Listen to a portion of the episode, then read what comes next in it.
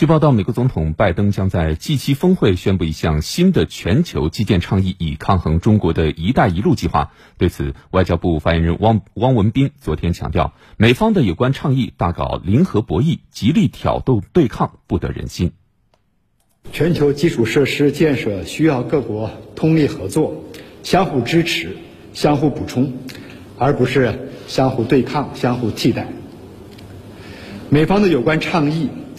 无视各国希望共同发展、合作共赢的普遍愿望，大搞零和博弈，极力挑动对抗，这不得人心。中方认为，全球基础设施领域的合作空间广阔，各类相关倡议不存在相互抗衡或者是彼此取代的问题。世界需要的是搭桥而不是拆桥，是互联互通而不是脱钩筑墙，是互利共赢。而不是封闭排他。中方欢迎一切有助于汇聚合力、促进全球基础设施建设的倡议。任何打着基础设施建设旗号推进地缘政治的算计，都不受欢迎，也不会得逞。